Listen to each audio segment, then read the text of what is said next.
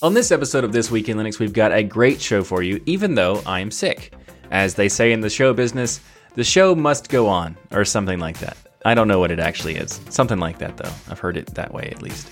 But anyway, up, upcoming on this show, Lenovo adds Ubuntu laptops and PCs to their lineup. UBports OTA 13 has been released, and we'll talk about that for Ubuntu Touch.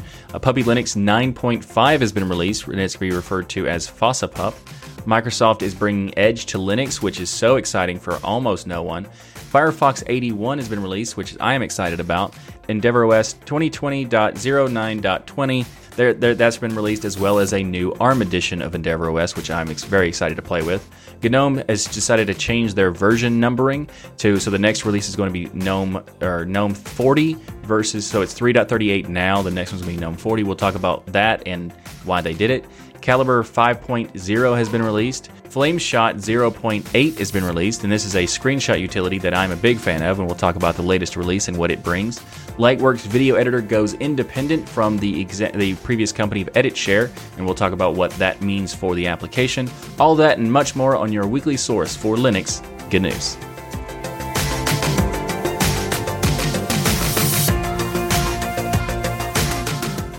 This episode of This Week in Linux is sponsored by DigitalOcean and by Bitwarden. Welcome to episode 118 of This Week in Linux, a weekly Linux news podcast, a part of the Destination Linux network. I'm Michael Tunnell, and if you're new to the show, this is a show that will keep you up to date on what's going on in the Linux world, and I'll give you my take on the latest topics using my over 20 years experience as a Linux user. Before we get started this week, let's do a little bit of housekeeping. First of all, I just want to make it clear that I am sick, so there might be times where I kind of go off into a weird tangent, and don't hold that against me, hold it against the sickness. It's not my fault. It's the sickness fault. There we go. And secondly, uh, this week in Linux is back to live streaming. So if you're not aware, every Saturday we do this show live. So come join me in the chat room, uh, whether you want to be it on Twitch or YouTube. We're on both, as well as if you're a patron, you can join me in the Zoom room and be a part of the stream itself. So you can learn more about that by going to tuxdigital.com slash contribute. And also, if you haven't heard about my other podcast, I'm also on Destination Linux podcast and Hardware Addicts. Destination Linux is a great discussion, conversational show about Linux and open source, and it's just a fun time. So check that out. And if you're interested in hardware or you're an enthusiast of hardware, just interested in all, check out Hardware Addicts because that is a fantastic show that will teach you all kinds of stuff about hardware. teaches me all the time because I'm not really a hardware person. I'm more of the software guy learning about hardware. So that is a fun show for me to be on as well. So check that out out. And also, if you'd like, you can follow me on Twitter or Mastodon. I'll have a link to both of those in the show notes and in the description for the video. And if you can, you can choose whichever one you want because I basically post on them equally. So whichever one you prefer, that's the one to check out. So follow me on Twitter or Mastodon. Up first in the show this week, we're going to talk about Lenovo adding Ubuntu to their laptops and PC lineup. So, Lenovo now is making 27 PCs, that's 13 workstations and 14 laptops available pre installed with Ubuntu. So, to quote Igor Bergman, the vice president of PCSD software and cloud at Lenovo, he says that our goal is to remove the complexity and provide the Linux community with the premium experience that our customers know us for.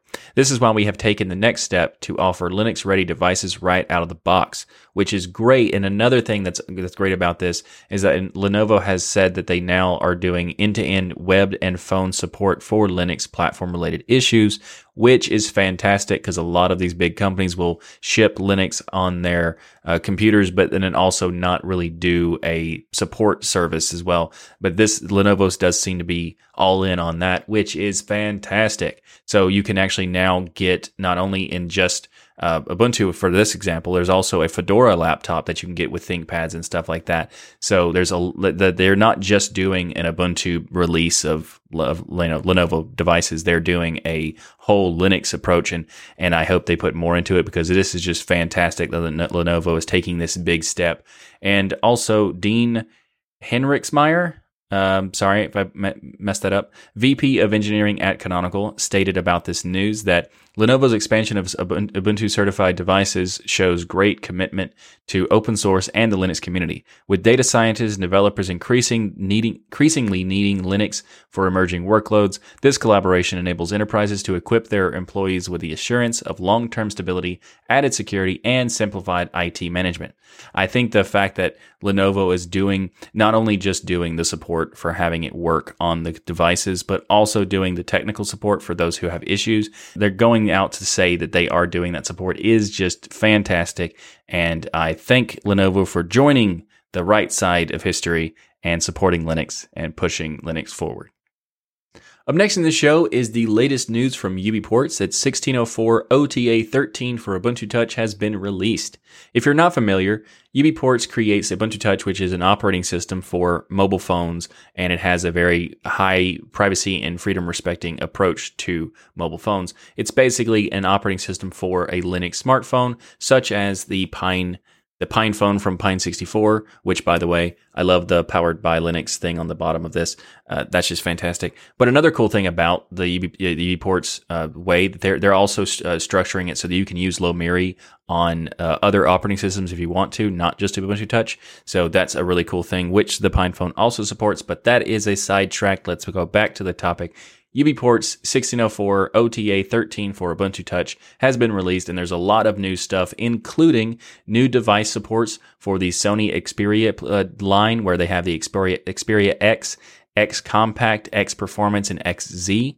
They also have two new OnePlus devices, where the OnePlus 3 and the OnePlus 3T, and they'll also all be receiving stable update channel. So that's mostly like I'm not sure if they're flagship devices necessarily, but they are supported in the stable channel, which is fantastic.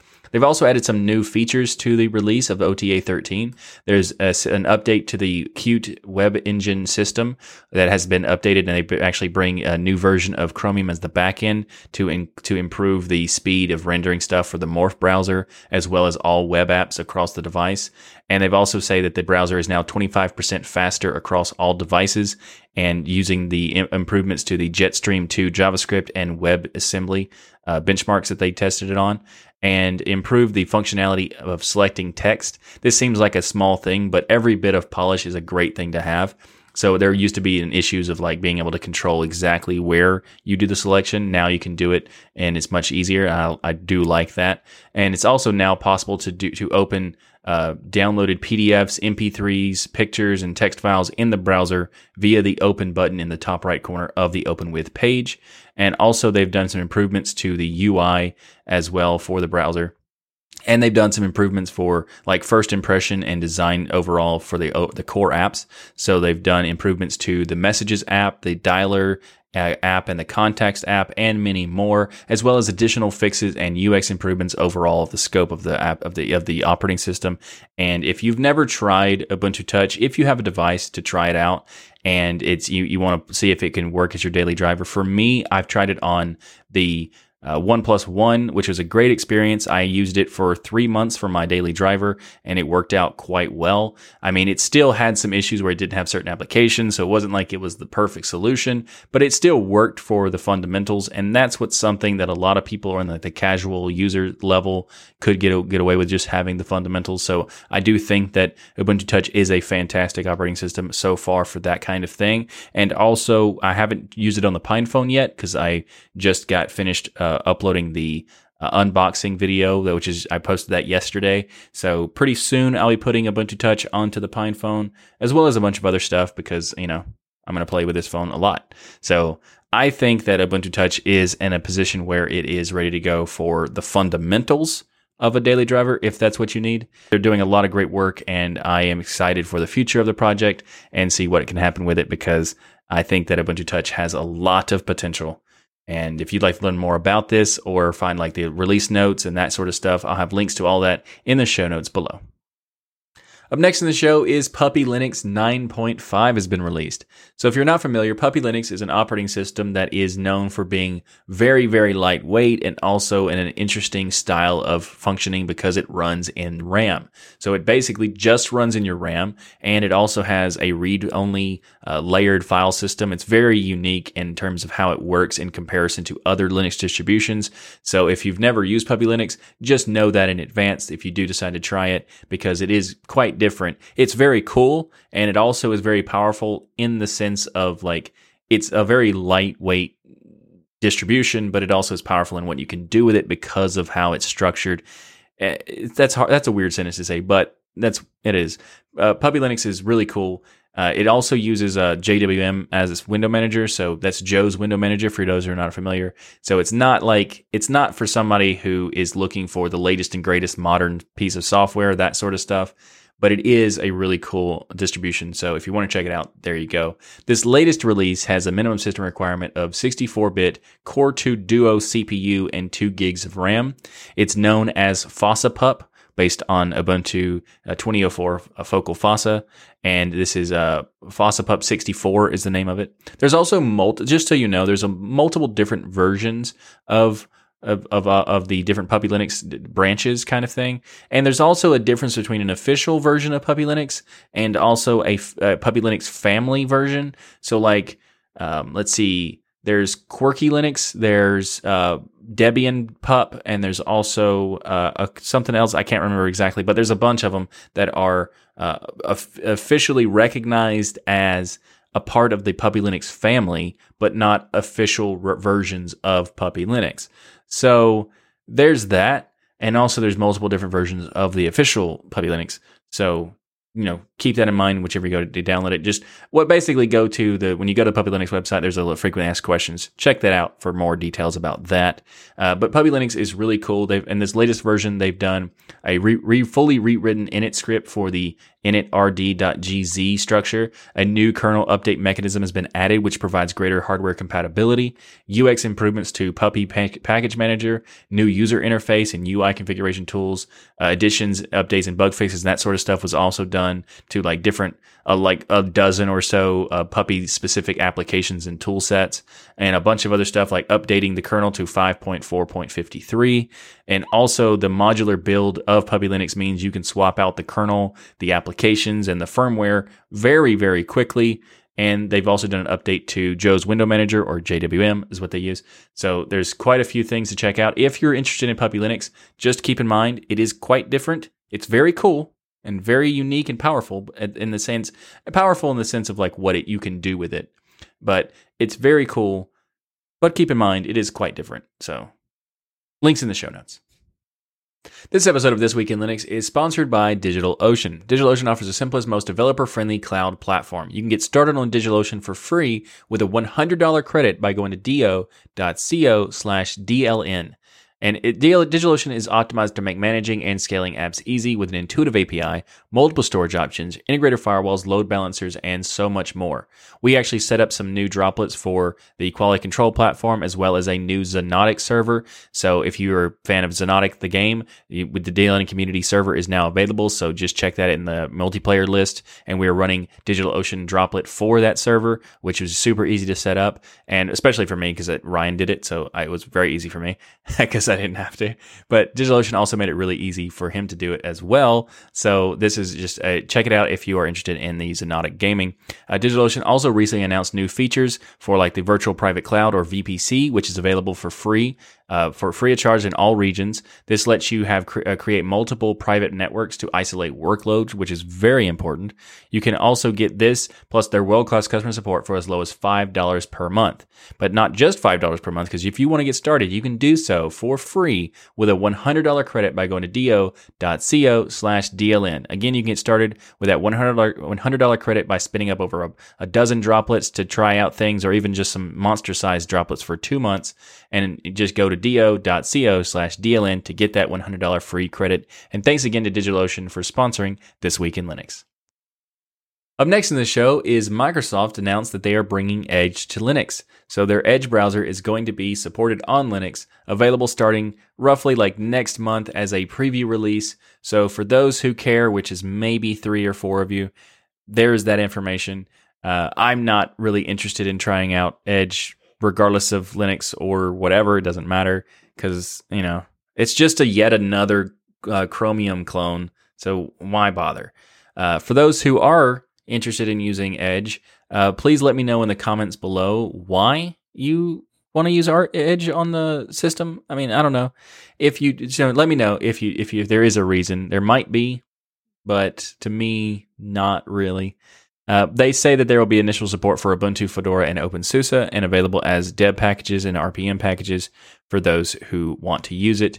They also say that some features aren't going to be available uh, like the built-in sync features is not going to be available. The read aloud features, differential updates, and some other things. They say that they're working hard to bring those those users the features as, as quickly as possible, while also ensuring it's done right.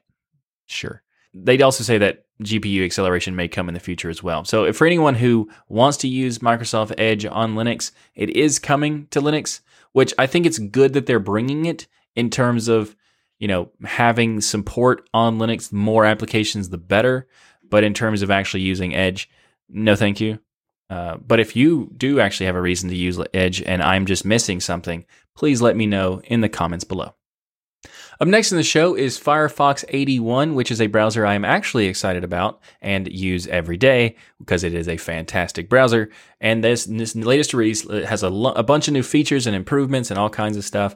So they have uh, improvements to the VA API, which is for GPU acceleration, which I think is set by by default now. And they also have uh, improvements to the media playback controls, which is just great. So it now allows you to uh, pause and play audio, video in Firefox using keyboard shortcuts, as well as using the sound menu or MPRIS device.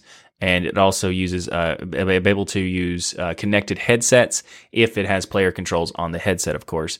Uh, but this is really cool because in, if you're in another Firefox tab and your or in another application or you're on a your computer is locked, uh, you and you might have play, like video or audio playing in, in the background. This makes it possible for you to ma- manage those uh, playback without having to go back to the tab and that sort of stuff because uh, was annoying, but no longer a problem in 81, which is fantastic. Also, they have improved there's the design for the Firefox window. They've made some improvements overall to the default dark and light themes, but they also introduced a new theme called Alpenglow, which is a colorful appearance for buttons, menus, and windows. And I have in the video version of this episode, if you're listening to the audio, I'll have links in the show notes, but for the video version, it is showing on screen right now. And also, they've added something that's interesting. The for U.S. and Canadian Canada users, Firefox can now save, uh, manage, and autofill credit card information for you, making shopping on Firefox even more convenient. They say, and also to ensure the smoothest experience, this will be rolling out to users gradually. So you might not have it yet, but at some point you will if you want to use this. I don't really see a need for it, but for those who want it, there you go. And there's also something I am super excited about. And now this doesn't seem like it's that interesting and that important, but it actually is really, really cool. And that is support for arc or acroform. Acroform. So this allows you to fill in, print, and save supported PDF forms and the PDF viewer also has a new fresh look for the latest thing, but this allows you to do this editing and filling in forms directly in Firefox. You don't need another uh, PDF editor or a PDF viewer or whatever. It'll have it built into the in Firefox, which is fantastic because there's so many times where it's very annoying to edit a PDF because you have to have the right application to support it and having it built into Firefox would be fantastic. So you just find a PDF, load it up in Firefox, edit directly in Firefox. I'm so excited about that. I know that it's a ridiculous thing to be excited about. Why is it that important? It's not, but for anybody who has to deal with documents all the time, it is just fantastic to have built in. So I am happy to see that. Uh, they've also done improvements to uh, browser native HTML5 audio and video uh, controls for accessibility features. So there's a lot of improvements for like screen reader stuff like that, which is fantastic. And they've also made some improvements to the picture in picture mode, which makes it easier for videos to be identified that they have the ability to do picture in picture, as well as they've done some like improvements to the dev tools for people who do web development. But the picture in picture thing is something that I didn't expect to really want, but it's really cool to be able to you know, use the Firefox browser, not have to pull the tab out and move it to another window and just click a button and then bam, it's on a different monitor and you can just like full screen that video on the other monitor while you're working on something. That is something that is just very, very cool. And if you haven't tried it, give it a shot because it, it, it, it will change your, your workflow a little bit. I think, uh, if you do, you know, watch videos and listen to things for like, you know, uh, let's say, you know tutorials of how to do stuff. You could have a tutorial on the side and then also do uh, you know your work on the other side and actually run through the tutorial. Let, us say that's that's the purpose of it. Uh, yeah. So if you want to learn more about the latest release of Firefox 81, I'll have links to it for the show notes or links to the release notes in the show notes below. Up next in the show is EndeavourOS 2020.09.20. That's a very long uh, version number, and it's based on the date, but still, that's pretty long. And this is uh, actually uh, not just a release, it's also going to have a new ARM port that we're going to talk about. But before we get to that stuff, let's talk about what EndeavourOS is if you've never heard of it.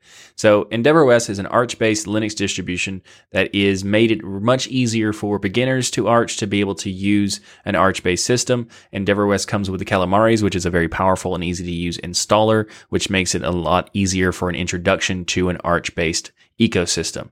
Now, when I say newcomers or beginners to Arch, I'm referring to is specifically beginners to Arch, not beginners to Linux. If you are brand new to Linux in general, I would not suggest anything based on Arch necessarily because of there could be some problems of the underlying uh, rolling nature of it being so constantly moving that it might not be the best way to get started. So there is that. Now, EndeavourOS is fantastic, and if you do want to use an Arch-based system, it is a good way to get started with that. So I will, you know, I'm not saying anything against EndeavourOS or even Arch. It's just brand new people. I would not suggest that. So there you go. But for those who are interested, the or not brand new, the Endeavour EndeavourOS 2020.09.20 release has a bunch of new update updates to Calamares with like new slides and stuff. They also updated their NVIDIA installer, as well as they made something a decision that's pretty interesting. They decided to remove GNOME software and Plasma Discover in those editions because they're not they're they're no longer being installed by default. Now you still can get them from the package manager if you want to, but they're not installed by default. And they say the reason because in GNOME, Budgie, and KDE Plasma, they, it was brought it brought too much confusion. They say it brought confusion with new users thinking it was our software center when it's the uh, DE's software center. And it, it makes sense. Uh, they also say that uh, the update notifier uh, they've made improvements to that, redesigned the scheduler that they can be set to hourly, daily, weekly, and monthly, and also better shows updates from the Arch Linux AUR or the Arch user repository.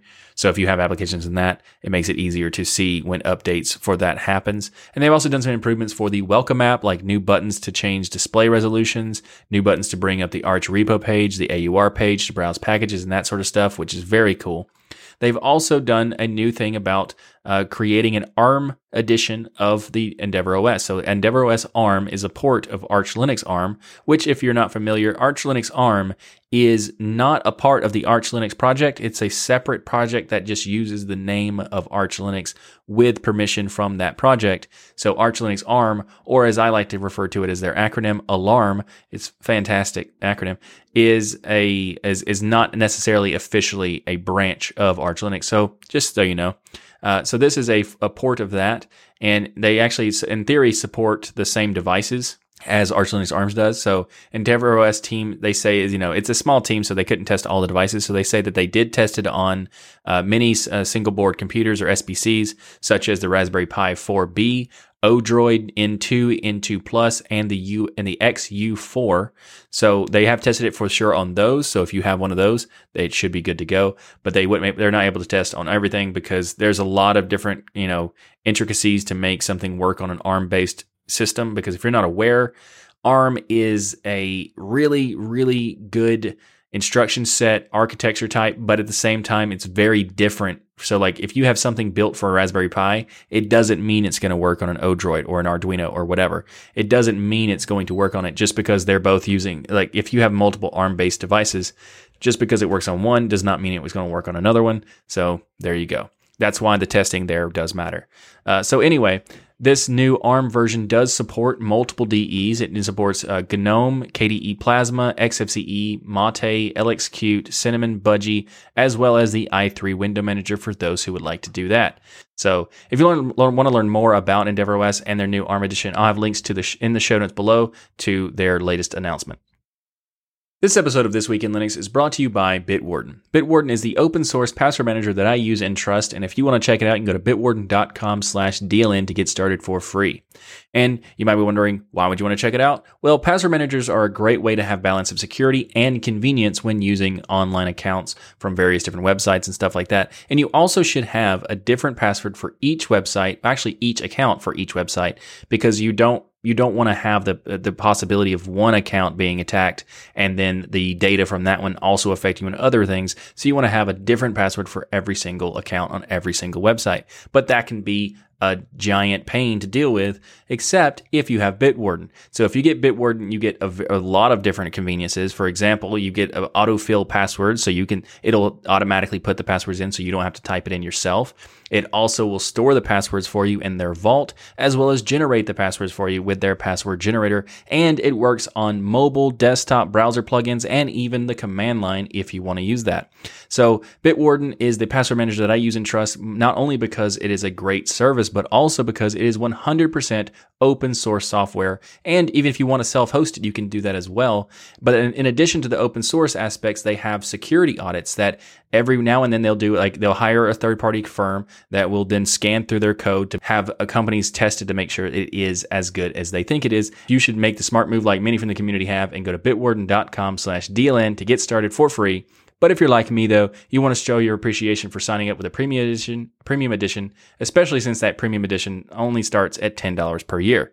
So thanks again to Bitwarden for sponsoring This Week in Linux and the Destination Linux Network. Up next in the show is some interesting news from the GNOME project and that they are changing the version numbering for GNOME going forward. So March 2021 will be GNOME 40 and the GNOME 40 development cycle will have three releases the alpha, the 40.alpha, 40.beta, 40.rc, and it will also have the first stable release going to 40 and all subsequent stable releases after that being 40.1, 40.2, 40.3, and etc. So that's how they're structuring it. And also in the next release of after that would pro- would be like September probably would be GNOME 41 and that in the same pattern for the rest of it would happen the same way. So this is really interesting because I it's the the reasons they were given for doing this are they kind of make sense, but they also don't really make sense for why they chose 40. So let's talk about that. And in based on the forum post, they gave the details of this. So they have like a quick uh, frequently asked questions in the forum post, so we'll cover that. So developer Manuel Bassi says, you know, first frequently asked question would be, why do we need a new versioning scheme? The answer after nearly 10 years of 3.x releases, the minor version number is getting unwieldy. Now, this is true because it's 30.30 or 3.38, so fair enough, it is a big number. But at the same time, uh, does it need to go to 40? Not really. So we'll talk about that in a second. But the Linux kernel did do something similar because they they were at like 2.6 point something for a very long time. It was like 2.6.27 or something like that.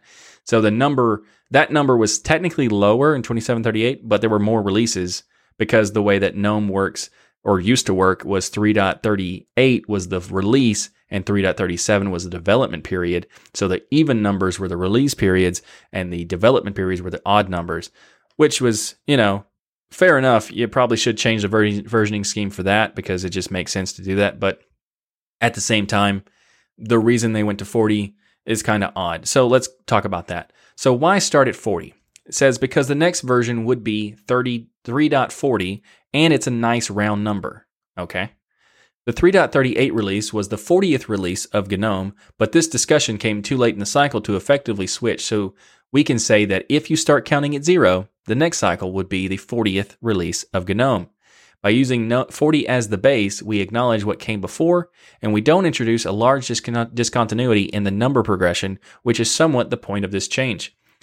Uh, okay, So it's interesting that it's the 40th release if you count it zero. So making it that um, changing it, I understand that as a as a reason. However, not not introduce we don't introduce a large discontinuity in the number progression is not accurate at all. Going from 3.38 to 40 is a giant discontinuity of number progression. So I don't get where that comes from. Your logic for using 40 because it's the 40th release, okay, sure, that's fine.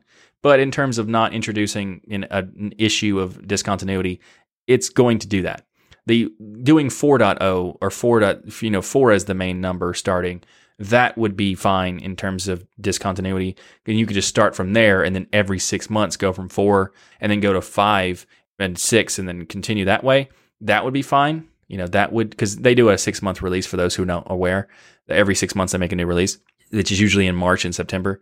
Uh, so that's like that part would be fine. But going from 40, 3.38 to 40, uh, uh, it's creating discontinuity because most people are not aware of this whole 40th release thing. Almost no one probably. I would be. I think it'd be safe to say that most people have no idea what number the release was actually at. So at this point, I think it wouldn't really matter for the vast majority of people. But let's continue. So why not 4.0? The answer to that is with GTK 4 being released during the next development cycle, calling the next version of GNOME 4.0 would have unfortunate unintended implications about the platform, especially from an engagement and marketing perspective. Now, to quick note here, most people don't know what GTK is. They don't know the difference between GTK and Qt, don't know that GNOME has anything to do with GTK, which it does, by the way. GNOME actually is the, pro- the project behind making GTK. They didn't create GTK, they took it over, but anyway, not important. But most people don't know any of these things or care. So the marketing aspect of it does not matter because most people don't care at all. And as long as you, you know, change one or the other faster than the other, it doesn't matter in terms of this one period of time where there might be a slight confusion for people who were somewhat aware of it, but most people aren't.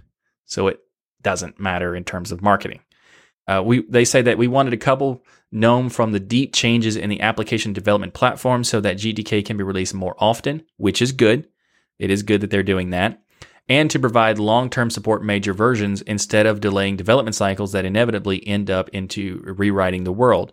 So good that they're doing long-term support versions. That is very important. Uh, they also say that GNOME is not a technological platform, but also a set of design guidelines and ethos, and bumping the major version along with GTK does not reflect that. That's true.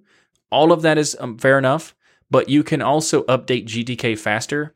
You can start them both at 4, update GTK faster, and still have a different version numbering than GNOME. It, this 40 thing doesn't matter. Like, I don't actually care. It's just when you're going to give reasons, just say, you can just say we want to and that's enough.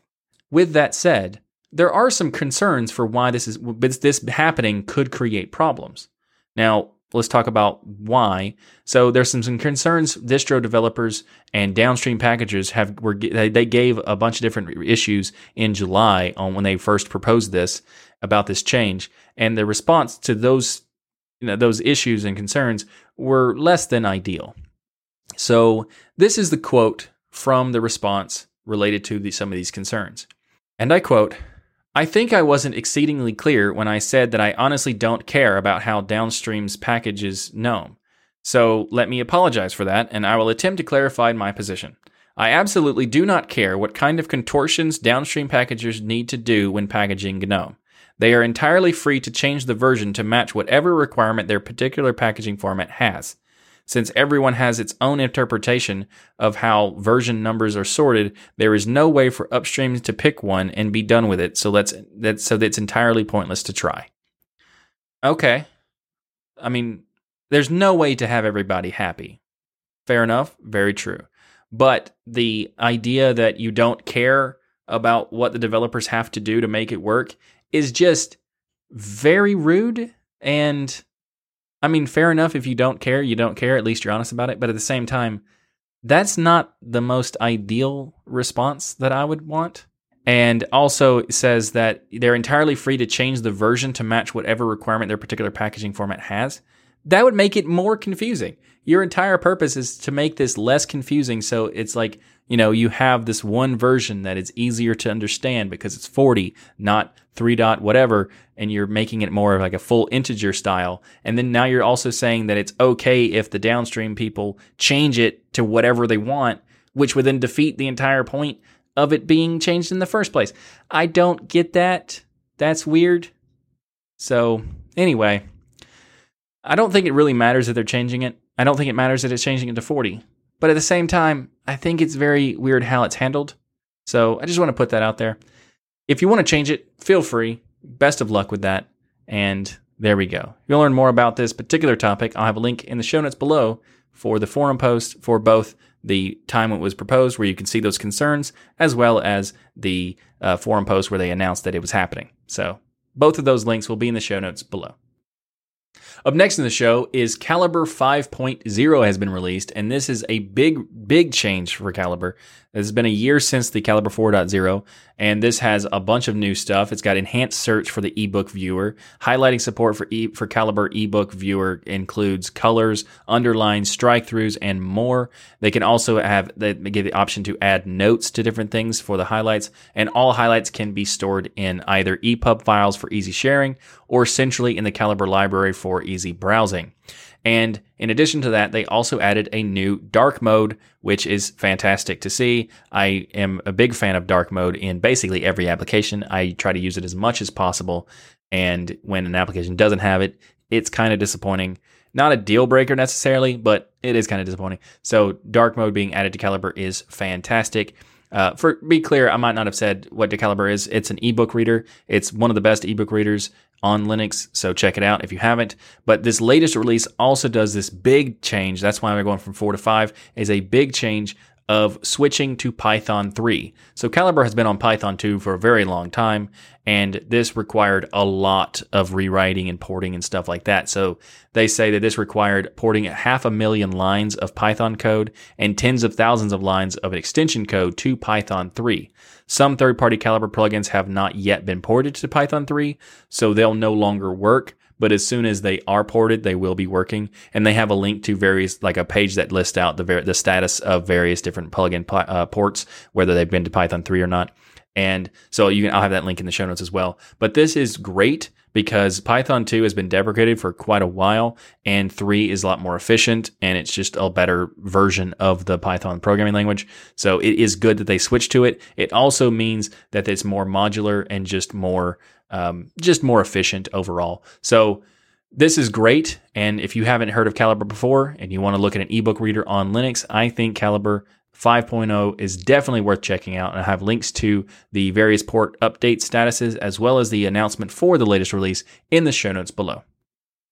Up next in the show is Flameshot 0.8 has been released. This is a screenshot utility if you're not familiar. Flameshot is a really cool piece of software. It has so many handy features for like creating arrows so you can like point to stuff. It also has a new a bunch of new features as well, and it also has you can able to like resize the image capturing thing really easily.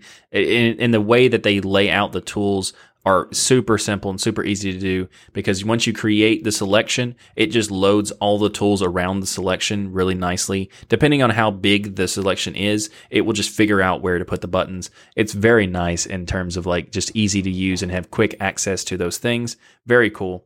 And also this newest version has added new features for a variety of things, including some stuff that I've been waiting for for a very long time. I've actually been using Flameshot for a while. We, uh, Flameshot was the software spotlight for episode 110 of Destination Linux. It's just great, but it also missed a few things. And the most important thing that it was missing it has added now, and that is the ability to delay the capture. So you can have a couple seconds to delay to set up things that you want to be ready to go, and then activate the capture, and it will allow you to like uh, click buttons and make menus pop up and stuff like that. Where previously it would just like immediately start doing it. Now you could do the delay already in Flameshot, but it required you to do it through the command line rather than the GUI, and that just kind of made it cumbersome. It was still possible to do, it was just a little bit cumbersome. Now it's actually built into their new launcher system, which we'll get to in a bit. But they also added some Enter key f- uh, functionality to copy the image to the clipboard. There's also a side panel that gives you the ability to add thickness slider. And if you're not familiar, the side panel in FlameShot is actually really cool because they they made a button on the interface to actually open the sidebar, but previously it just activated with a when you hit the space bar, which was uh, uh, something I didn't know for a very long time was even there. So this is really nice that they added it to the GUI. Uh, they also added support for saving as JPEG and BMP files or bitmap files, which it used to just do PNG. Now it can do both. Also, in addition to PNG, it can do JPEG and bitmap files. And they also added the the launcher panel, which is the launcher, and it gives you a bunch of options. They're going to be adding more features to that launcher, but right now its main purpose is to be able to control the uh, type of capture and as well as the um, the delay that you want to add if you want to add one. They've also added a bunch of stuff like a new circle counter, so you can just click a button and it'll add a new number with a box around it saying like if you do like step by step instructions on the screenshot, that sort of stuff. Very nice. As well as they added a new pixelation effect, so they replaced the blur tool with a pixelate a pixelate tool, which allows you to pixelate like just really quick on the fly for data that you don't want people to see you know, if you have some like sensitive data in the screenshot, you can use the pixelate tool to hide that away. And that is very, very cool. And in addition to all of these things, they also released FlameShot Now as a snap, a Flatpak, and an AppImage. So whichever form, and also it's going to be in your repos probably. So whatever format you want to use FlameShot in, you can now, which is fantastic. I think FlameShot is a great tool. So I can't wait to use it, you know, test it out on a day-to-day basis because the the ability to do all the custom like quick annotations and stuff is very nice. So if you haven't tried it, check it out. FlameShot 0.8 has been released, and I'll have a link to it in the show notes below. Up next in the show this week is that the Lightworks video editor has gone independent, and this is fantastic news for a variety of reasons. We'll get to all those in a second, but if you're not familiar, Lightworks is a video editor that has been the forefront of film editing in a lot of ways. It was used in a ton of different movies like Wolf of Wall Street, not a very good movie, LA Confidential, pretty good, Pulp Fiction, very good, Heat, very good. Road to Perdition, never watched it. Sorry. Hugo, also never watched it. King's Speech, also never watched it. So, no idea on those three. But very big movies that Lightworks was involved in. So, why did I put in a review of movies in this topic? I don't know, but that happened. So, continuing, EditShare has sold Lightworks to a new company called LWA, LWKS Software Limited it's uh, they sold it to this new company. It's kind of like a spinoff, and it's made up of former employees of EditShare who worked on Lightworks. So that's pretty cool, and it also has imp- like it has potential to be very big news and good stuff for Lightworks. So Lightworks has this interesting position where it's a really nice, powerful editor, but it also is kind of rolling along rolling along pretty slowly in terms of like new releases and that sort of stuff and also it has a little bit of limitation that was created by the EditShare company that made people not want to use it because they have a free version of the software, but you can only export a maximum of 720p. And I think that that's kind of too much, like too little of a of a of a limitation. They should do at like say 1080p and just be it that way because that means you're going to get way more people uh, using it, more testing, more you know people involved in it and talking about it and that sort of stuff. 1080p is the better approach. I understand limiting in some way, like 4K is not as rampant and not as like ubiquitous as 1080p, but 1080p is needed. So hopefully the light new Lightworks company thinks that that is worth doing and they will consider that. That'd be great. So it's sold to a new company and this new company is like I said LWKS Software Limited just rolls right off the tongue is made up of former employees who'd work directly on developing and promoting the software, so they are well qualified to support it, of course, which is great. Matt Sandford for Lightworks product manager says that it is great, it is with great pleasure that I can announce that the formation of WKLS Software Limited rolls right off the tongue a new dynamic forward thinking company dedicated to the content creation industry lightwork uh, lwks is now the proud owner of lightworks editing and qscan quality control systems having reached an agreement to acquire the two business divisions from previous owner editshare They so the next software update available for Lightworks will be in November. We'll see what happens with that. There's no word whether or not it will remain as a freemium app or if they're going to do it open sourcing because they did actually like EditShare said like 10 years ago, something like that, that they were going to open source it, but it never it never happened. And they gave reasons why it didn't happen was because they needed to like change the code and make it more open, make it more possible to open source it and that sort of stuff. And they didn't get around to doing all that. I don't, I don't know. It's a weird phrasing, but that's kind of what they said. It's not verbatim. I'm not quoting them. That's just what I remember them saying. Anyway, so I think that this is there's a lot of potential for Lightworks. I think Lightworks is a solid video editor for what I've used it with, and the fact that it has big tra- a great track record for movies using it and that sort of stuff. But at the same time, it's limited in its lock of 10, uh, 1080p. If they could open that up, it would change the game completely. And I think they very much should do that, or at least considering it. Whether they open source it or not, I hope they do because that'd be fantastic. But whether they do or not, if they introduce the 1080p exporting, it will change so much of the availability and the interest in using it. Hopefully, they do this. And I and I also think there's a lot of potential for this new company. Uh, they have a lot more writing on Lightworks, so they have more incentive to make it as good as possible.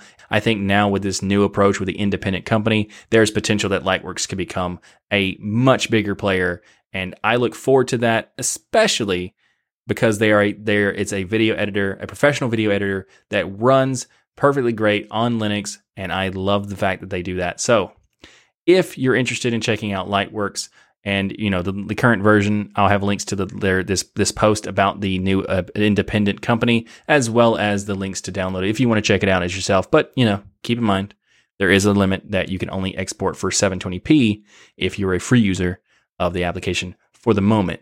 Hopefully that does change in the future. So, links in the show notes. Thanks for watching this episode of This Week in Linux. If you'd like what I do here on the show, please like that smash button and be sure to subscribe. If you'd like to support the Tux Digital channel, we have multiple ways to contribute via PayPal, Patreon, sponsors, and many others. You can learn more by going to tuxdigital.com slash contribute. Or you can order the Linux Everywhere t-shirt by going to dlnstore.com. That's right, the Destination Linux Network store is a very short dlnstore.com URL now. So if you were wondering why we had a really long one last time, we don't anymore dlnstore.com. And also, we have other ways to contribute with any cost to you by using our affiliate links. You can find places for like links for places like Amazon, Private Access, Humble Bundle, and many more by going to tuxdigital.com slash affiliates. Also, if you'd like to see some more podcasting goodness from me, then check out the latest episode of Destination Linux and Hardware Addicts as I'm a co-host of those shows on the Destination Linux network. And just a reminder, this show is live usually every Saturday. So join us in the live chat room to discuss all the latest Linux news each week. Thanks again for watching. I'm Michael Tunnell with the Destination Linux Network. And as always, keep using, learning, and enjoying Linux. And I'll see you next week for your weekly source of Linux good news.